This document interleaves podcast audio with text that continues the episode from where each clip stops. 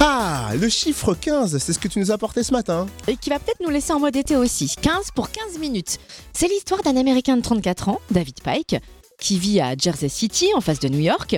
Son souci, c'est qu'il mettait une heure et demie pour aller au boulot lorsqu'il prenait les transports en commun. Ah, tu m'étonnes, vu le monde, oui. Bah ouais, alors depuis, il a changé de transport. Et il met 15 minutes. Il a un avion, il a un Boeing, il a un jet privé. Boeing. Non mais, Wouh, je me suis acheté un Boeing. Je sais que c'était américain, mais quand même. Non, il a pris un jet ski.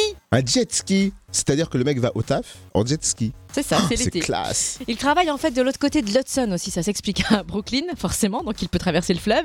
Et comme il en avait marre de perdre du temps dans ses transports à commun, il a dit fini ce trajet à bus, métro, bus, boulot. Maintenant, c'est jet ski plus rapide et tellement plus amusant en plus, quoi. Le mec, il doit être tout seul sur le lac, c'est ouf ou pas Eh ben non, dis donc, il Ah, croise bah des non. paddles très souvent, enfin des mecs en paddle et des bateaux de touristes, il est pas seul. Ah, je suis au feu rouge, là, bouge pas, attends, priorité à droite, Oups, allez-y. un paddle. Mm.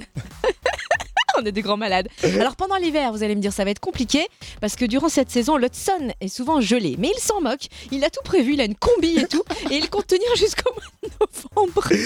Bon, eh, le principal, c'est que le mec a l'air en vacances, mais alors tout le temps chez lui, quoi. Élémentaire, mon cher Hudson. C'est la classe. ça, On jette.